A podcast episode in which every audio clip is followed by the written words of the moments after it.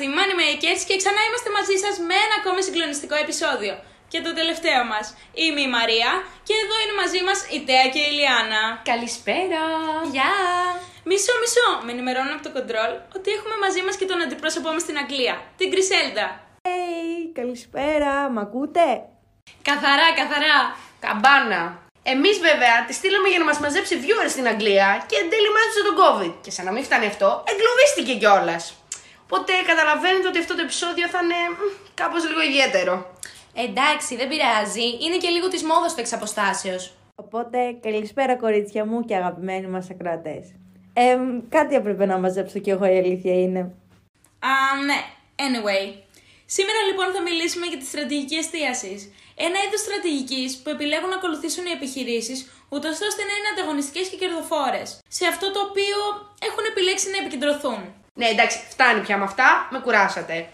Περιμένω από το προηγούμενο επεισόδιο την έκπληξή μου. Και είμαι σίγουρη ότι δεν είμαι μόνη που περιμένω. Αντικειμενικά είναι δίκιο το όχι. Αρκετά τους αφήσαμε στην αναμονή. Θα τους πεις εσύ εγώ. Εγώ, εγώ. Από στιγμή σε στιγμή θα έχουμε κοντά μας δύο από τους ιδιοκτήτες ενός νυχτερινού κλαμπ στην Πάτρα, στο οποίο είμαι σίγουρη ότι όλοι έχετε πάει, καθώς είναι ο νούμερο ένα προορισμός για την νεολαία και για να σας προλάβω. Όσοι από εσάς πιστεύετε ότι πιθανόν δεν έχετε πάει, σίγουρα θα ήσασταν μεθυσμένοι και δεν θα το θυμάστε. Όπα, όπα, άκουσα καλά. Η Πατία Κλαμπ, εδώ είμαστε. Ποτά, διασκέδαση, μουσική. Πω, δεν θα με χάλαγε να ανοίξω ένα δικό μου κλαμπάκι και να κλέψω κι εγώ μια ιδέα από τους διοκτήτες, γιατί όχι; Καλά, καλά, εσύ, λεπρή. Βγες πρώτα τους σπιναλόγκα και μετά βλέπουμε που θες να ανοίξει και κλαμπ. Οκ, φτάνει με αυτά, γιατί θα έρθουν και δεν θα προλάβω να σας πω αυτά που θέλω. Οι οργανισμοί πρώτα αναλύουν τη δομή του κλάδου τους, καθώς και τη θέση τους σε αυτόν, μέσω του μοντέλου των δυνάμεων του Porter, που αναλύσαμε και στο πρώτο μας επεισόδιο. Στη συνέχεια, χρησιμοποιώντας αυτή την ανάλυση, διαμορφώνουν τη στρατηγική του ανταγωνισμού τους. Η στρατηγική του ανταγωνισμού τους μπορεί να είναι ηγεσίας κόστου, διαφοροποίησης ή της στρατηγικής εστίασης. Α, αυτό θα σας το πω εγώ, που τα έχω διαβάσει για την εξεταστική. Βλέπετε, είχα πάρα πολύ ελεύθερο χρόνο στην καραντίνα μου. Τέλος πάντων, ας ξεκινήσω λοιπόν. Ένας οργανισμός μπορεί να κυριαρχήσει στην αγορά ολόκληρο κλάδο, παράγοντας και προσφέροντας τα προϊόντα της με μικρότερα κόστη. Δηλαδή, ηγεσία κόστος. Είτε έχοντας μοναδικά προϊόντα με τέτοια γνωρίσματα, ούτε ώστε ο πελάτης να είναι διατεθειμένος να πληρώσει με το παραπάνω για να τα αποκτήσει. Μέσω της διαφοροποίησης δηλαδή. Αν ωστόσο επιλέξεις να μην απευθυνθείς σε ολόκληρο το κλάδο, τότε μιλάμε για στρατηγική εστίαση, η οποία εφαρμόζει και πάλι τις δύο παραπάνω στρατηγικές, αλλά αυτή τη φορά σε ένα μερίδιο της αγοράς με συγκεκριμένα χαρακτηριστικά.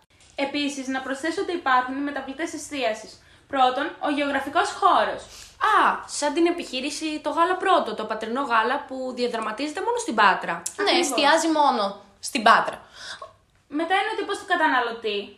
OK, okay, τύπος του καταναλωτή. Εγώ αυτό που καταλαβαίνω είναι ότι έχεις κάποιους καταναλωτές με συγκεκριμένα χαρακτηριστικά, είτε αυτό είναι η ηλικία τους, είτε είναι κάποιες συγκεκριμένες προτιμήσεις και τα σχετικά. Ακριβώς.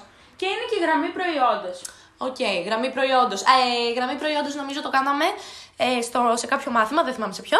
Αυτή Ε, που ασχολείται μόνο με ένα μέρος ε, της με, ναι, παραγωγικής μπράβο, μπράβο, διαδικασίας. μπράβο. Ναι, ότι ας πούμε έχει μόνο τη διανομή ή μόνο την αρχική παραγωγή. Αυτό. Α, σαν την ACS, ας Οκ, πούμε. οκ, ναι, που διανέμει μόνο. Φαντάζομαι και αυτό ισχύει. Οκ.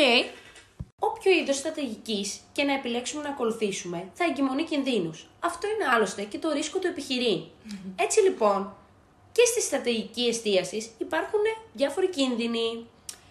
Όπως για παράδειγμα να αποφασίσουν οι ανταγωνιστές μας να μιμηθούν τα χαρακτηριστικά του διαφοροποιημένου προϊόντος μας. Καθώς πλέον με την εξέλιξη της τεχνολογίας όχι απλά είναι εφικτό, αλλά και σχετικά πολύ εύκολη μια πιστή αντιγραφή του πρωτότυπου προϊόντος και μάλιστα σε αρκετά σύντομο χρονικό διάστημα. Πόσο μάλλον άμα το προϊόν μας είναι τόσο καλό που όλοι θέλουν να έχουν ένα ίδιο. Φυσικά το έχουμε φτιάξει εμείς. Όταν εμείς, σαν επιχείρηση, έχουμε υιοθετήσει σαν στρατηγική μας τη στρατηγική εστίασης, ενδεχομένως έχουμε επιλέξει να δραστηριοποιηθούμε σε ένα μικρό τμήμα της αγοράς. Αυτό πιθανώς να οδηγήσει στην αντιμετώπιση διάφορων προβλημάτων, αν για κάποιο λόγο σμικρινθεί το τμήμα αυτό της αγοράς. Λόγω της μείωσης της ζήτησης. Αυτό μπορεί εύκολα να γίνει αν, για παράδειγμα, αλλάξουν οι προτιμήσεις των καταναλωτών. Και αν το παραπάνω συμβεί, υπάρχει μεγάλος κίνδυνος να χαθεί τελείως η εστίαση. Στην περίπτωση που η εκάστοτε επιχείρηση δεν είναι έτοιμη να προσαρμοστεί στις αλλαγές. Δηλαδή, δεν είναι έτοιμη να επεκταθεί, καλύπτοντας ένα μεγάλο, μεγαλύτερο κομμάτι στην αγορά ή ακόμα και ολόκληρη την αγορά, τότε θα εξαφανιστεί από το ανταγωνιστικό πλεονέκτημα των επιχειρήσεων του κλάδου που κατέχουν ήδη μεγαλύτερο κομμάτι στην αγορά ή και ολόκληρη την αγορά. Ναι. Επίσης, η διαπραγματευτική δύναμη των προμηθευτών γίνεται ακόμα πιο ισχυρή, αν και εφόσον στην αγορά υπάρχει μικρή ποσότητα πρώτων υλών. Πράγμα το οποίο είναι αρκετά πιθανό, ειδικά αν κάνεις κάτι πρωτοπόρο στο κομμάτι της αγοράς που έχεις εστιάσει και δεν Ακριβώς. έχουν βγει ακόμα οι πρώτες ύλες. Και χρειάζεσαι εξειδικευμένες πρώτες ύλες. Ακριβώς, ακριβώς. Οκ. Κάτι άλλο. Ε, ε, τώρα μου ήρθε σαν ιδέα, δεν ξέρω αν ισχύει. Φαντάζομαι ότι οι ανταγωνιστές θα θέλουν και αυτοί να διεισδύσουν στα υποτμήματα της αγοράς με κάποια νέα προϊόντα και Σίγουρα και αυτό είναι πολύ σημαντικός κίνδυνος. θα σε δυσκολέψει Μπορούμε όμως να αποφύγουμε κάποιους από αυτούς τους κινδύνους αν στοχεύσουμε στην κατάλληλη αγορά. Ορισμένες αγορές είναι πιο ελκυστικές από κάποιες άλλες. Για παράδειγμα, αν υπάρχει αρκετά μεγάλο τμήμα της αγοράς και έχει διακριτές ανάγκες, σίγουρα θα υπάρχει ένα τμήμα το οποίο θα μπορούμε να καλύψουμε κι εμείς και να βρούμε απευθείας τι είναι αυτό το οποίο ζητάνε οι δικοί μας καταναλωτές. Ακόμα, αν ο κλάδος περιλαμβάνει πολλά διαφορετικά τμήματα και μερίδια, είναι ακόμα περισσότερες οι πιθανότητες να στραφούν οι άλλοι σε κάποιο άλλο τμήμα της αγοράς, οπότε να μην μας απασχολήσουν εμάς. Εξίσου βοηθητικό είναι αν σε κάποια αγορά εκφράζεται μικρό ενδιαφέρον για εξειδίκευση στο ίδιο μερίδιο στόχο. Αυτό έχει ως αποτέλεσμα να μην έχουμε πολλούς ανταγωνιστές, οπότε παίρνουμε μεγαλύτερο κομμάτι από την πίτα. Άλλο, πρέπει να έχει καλές προοπτικές ανάπτυξης. Δεν θα κοιτάξουμε να πάμε σε μια αγορά η οποία βλέπουμε ήδη ότι σε ένα, δύο, τρία χρόνια θα έχει καλύψει τις ανάγκες της και εμείς θα είμαστε περιττοί. Και τέλος, εκλείπει το ενδιαφέρον από τους ηγέτες του κλάδου, καθώς είναι ήδη ηγέτες και λόγω του μεγάλου κόστους δύσκολα θα μπουν σε μια τέτοια διαδικασία. Και με τον όρο διαδικασία εννοώ όλες εκείνες τις απαιτούμενες αλλαγές οι οποίες θα πρέπει να γίνουν προκειμένου η επιχείρηση. Μπορείς να το βάλεις αυτό το πράγμα στο θάρρυβο ένα λεπτό. ε, να περάσει από το να κοιτάει όλο τον κλάδο ε, σε αυτό το εστιασμένο που Οπα, έχει οπα, βλέ- οπα. Εντάξει, αρκετά το αναλύσαμε. Μόλις ενημερώθηκε ότι άλλαξε η τοποθεσία της συνέντευξης. Τα παιδιά κερνάνε καφέ. Τζάμπα καφέ, άκουσα καλά. Γκρισέλτα, φύγαμε. Okay, bye! Ρε, πού πάτε! One eternity later. Σήμερα έχουμε κοντά μας τον Λάμπρο Αντριανό και τον Γιώργο Τσούνη, ιδιοκτήτες του Omnia Downtown, ένα από τα πιο πετυχημένα κλαμπ στην Πάτρα. Ο Λάμπρος μάλιστα είναι απόφοιτο της σχολής μας. Καταρχάς να τους καλωσορίσουμε. Καλησπέρα, Λάμπρο και Γιώργο, τι κάνετε, πώς είστε; Χαιρόμαστε που σας έχουμε κοντά μας. Καταρχάς, να σας ευχαριστήσουμε που ε, δεχτήκατε την πρότασή μας. Πραγματικά είναι μεγάλη βοήθεια στο podcast μας αυτό. Και μας, τιμή μας. Ευχαριστούμε, ευχαριστούμε. Λοιπόν, ας ξεκινήσουμε. Πώς επιλέξατε να ασχοληθείτε με το συγκεκριμένο κλάδο της εστίασης; Στην νεαρή μου ηλικία μου άρεσε πάρα πολύ να γνωρίζω ανθρώπους, να, να κάνω πάρτι, να διοργανώνω. Σιγά σιγά όσο το πέρασμα των χρόνων ασχολήθηκα και με το καρναβάλι που αυτό με βοήθησε να γνωρίσω ακόμα πιο πολύ κόσμο και να διοργανώνω μεγαλύτερα πάρτι και η εξέλιξη σε αυτό το πράγμα στο μυαλό μου ήταν ότι πρέπει να ασχοληθώ με την εστίαση. Με αποτέλεσμα σιγά σιγά να ανοίξω ένα μαγαζί με το λάμπρο. Οκ, άρα σου τράβηξε το ενδιαφέρον απ- σαν προσωπικότητα και βοήθησε και το γεγονός ότι είμαστε Πάτρα. Ναι. Οκ. Ήταν εύκολη η είσοδό σου στον κλάδο, Λάμπρο; Εγώ όσο ήμουν φοιτητής, είχα παρατηρήσει ότι στην περιοχή της Πάτρας τα μαγαζιά στο παρελθόν το κάθε μαγαζί είχε διαφορετικό χαρακτήρα, διαφορετική λειτουργία. Υπήρχαν μεγάλα μαγαζιά που λειτουργούσαν τελείως διαφορετικά. Πλέον μετά την κρίση όλα τα μαγαζιά που υπήρχαν και αυτό είχαμε παρατηρήσει ήταν ότι ήταν μα- μαγαζιά μικρά σε μέγεθος. Επομένως, θέλαμε να κάνουμε κάτι παλαιού τύπου, ένα μεγάλο μαγαζί, το οποίο θα ανοίγει περιορισμένες μέρες της εβδομάδας, γιατί είναι πλέον ο κόσμος δεν είναι όπως παλιά, δεν βγαίνει τόσο συχνά. Και επιλέξαμε να κάνουμε ένα μεγάλο μαγαζί, να κάνουμε συγκεκριμένα event. Θα εστιάζαμε περισσότερες μέρες που θα ήταν κοντά στο Σαββατοκύριακο, Παρασκευή, Σάββατο, Κυριακή. Οκ, άρα ναι, μεν πήγατε στην εστίαση, αλλά κοιτάξατε να το κάνετε και λίγο διαφορετικό από τα υπόλοιπα. Ναι, Ναι. all time classic, το Στην ουσία ορισμός κάναμε του κλαμπ. ένα μαγαζί κλαμπ έτσι όπως είδα, κάτι που έλειπε τα τελευταία χρόνια στην Πάτρα λόγω ότι ο κόσμος πλέον δεν βγαίνει όπως έβγαινε παλιά. Σίγουρα. Οκ. Σίγουρα όμως σε επίπεδο τοπικής κοινωνίας ήταν δύσκολα τα πράγματα. Βρήκαμε πολλά εμπόδια μπροστά μας. Οκ, οκ. Πώς επιλέξατε το συγκεκριμένο target group? Ε, ο λόγος είναι επειδή η Πάτρα είναι μια φοιτητική πόλη που ο κλάδος της εστίας της, στους μήνες που είναι εδώ πέρα οι φοιτητές εξαρτούνται σε πάρα πολύ μεγάλο βαθμό και το νεαρό της ηλικίας μας ε, βοήθησε στην προσέγγιση αυτού του κόσμου. Ε, με αποτέλεσμα στη συνέχεια όλο και όλο αυτό, αυτός ο κόσμος να μεγαλώνει και να επεκτείνεται. Και εφόσον είμαστε και πατρινοί, από τη νεαρή τους ηλικία, ε, στην τάξη τρίτης λυκείου, γνωρίζουμε τέτοια παιδιά που επιλέγουν την έξοδο στο μαγαζί μας, που την επόμενη χρονιά θα είναι και φοιτητές με αποτέλεσμα Να είσαι δικτυώνεστε πιο βο- εύκολα. Πιο εύκολα. OK, OK. Και πέρα από αυτό, ε, η τεράστια επιτυχία που έχετε, η απήχηση που έχετε σε αυτό το νεανικό κοινό που έχετε επιλέξει, πού πιστεύετε ότι αποδίδεται; Δηλαδή, φαντάζομαι υπάρχουν, ε, έχετε διαλέξει να ακολουθήσετε κάποιες τακτικές, να έχετε κάποιους δικούς σας πόρους συγκεκριμένους, οι οποίοι τραβάνε πιο πολύ τους φοιτητές, για παράδειγμα. Και σίγουρα διαφοροποιούνται από τους άλλους και γι' αυτό μαζεύετε και τόσο πολύ κόσμο.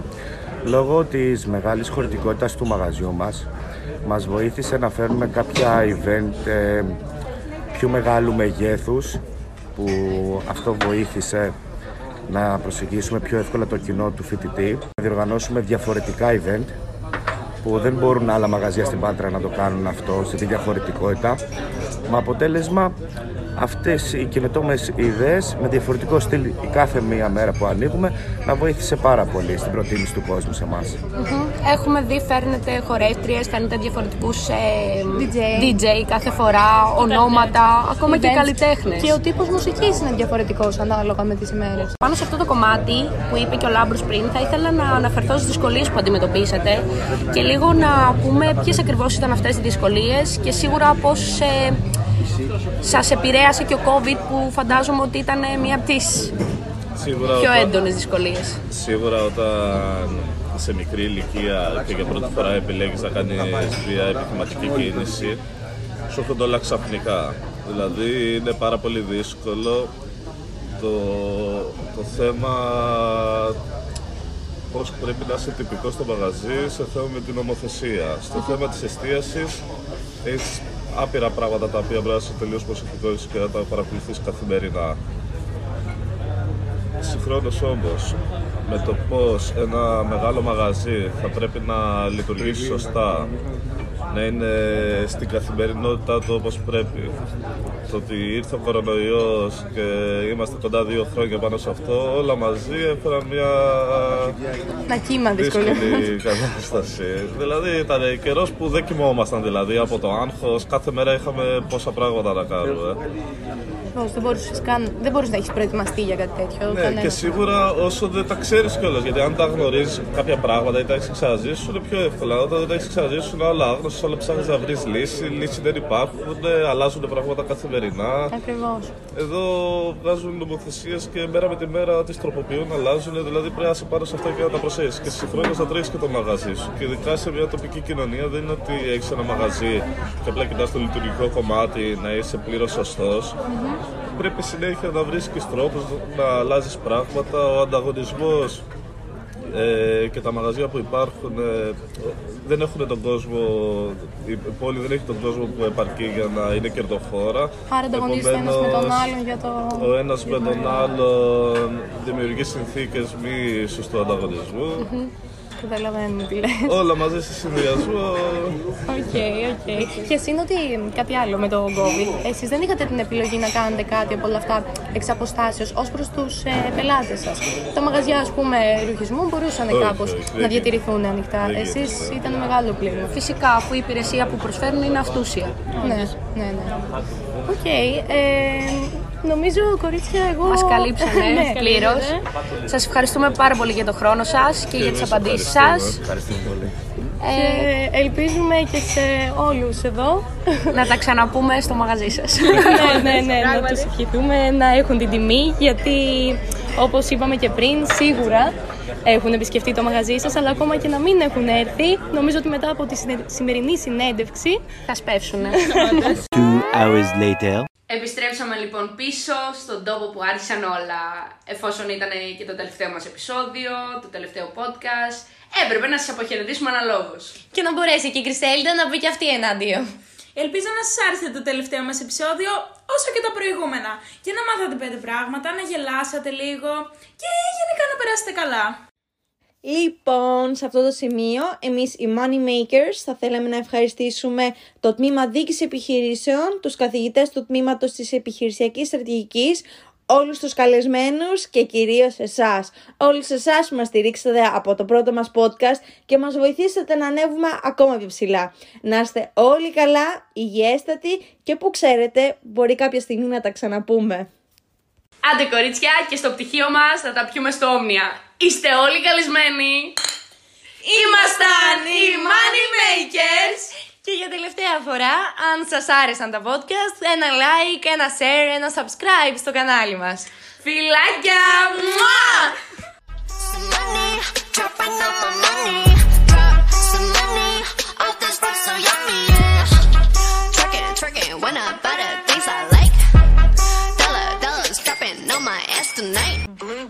By Griselda. Smooch.